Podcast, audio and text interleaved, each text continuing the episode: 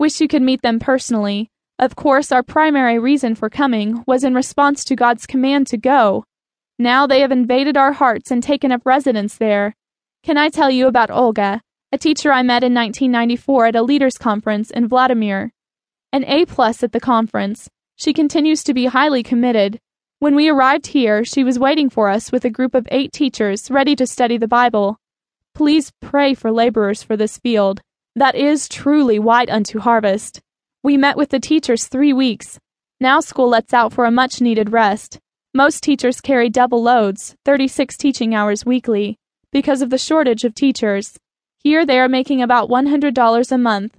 Our friend works three jobs for $236 a month income. Subsidized housing helps, but that is changing and salaries are not. The gap between the rich and poor continues to widen. How can I transport you to Russia?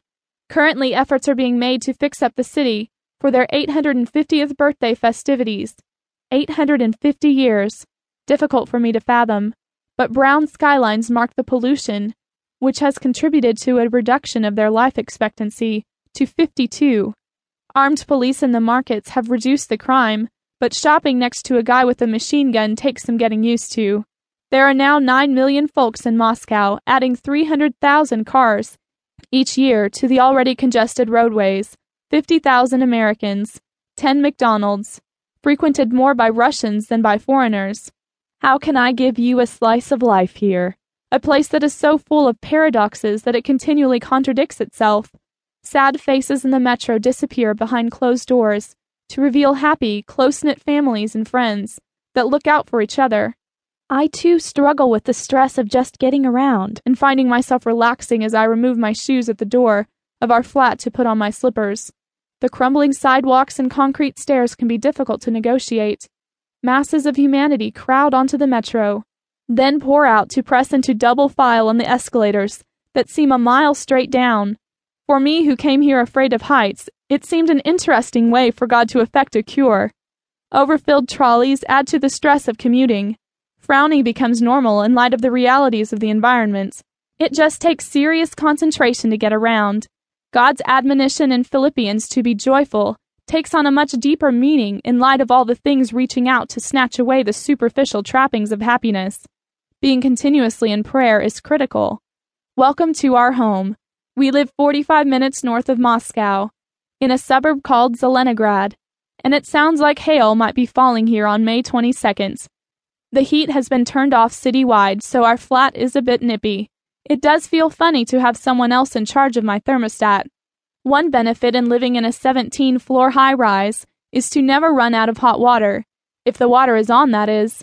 We still have hot water, hoping it stays on in the summer, unlike other towns where it is turned off in May and turned on in September. The temp was 70 when we arrived the 27th of April. It snowed the next week. Today it was 40 ish, normal for May. Our primary focus is language acquisition.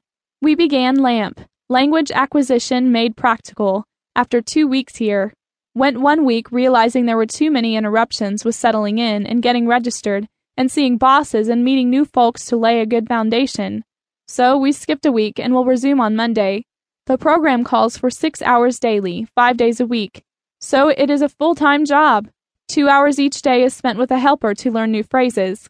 God has provided Olga and Julia, both are 21. Olga is an art student, Julia is studying management. Pray for their salvation and for their families as well. We hope to limit our trips into Moscow to once every two weeks, with an occasional trip on our planned day off to see some sights.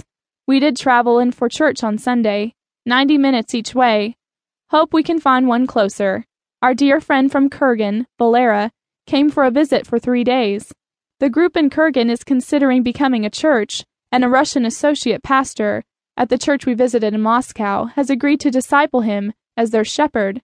Pray for Nikolai and Valera to clearly hear God in this new endeavor. There are some Bible schools around now and a seminary, but the need is too great, and I suspect God will use many alliances like this to meet the need.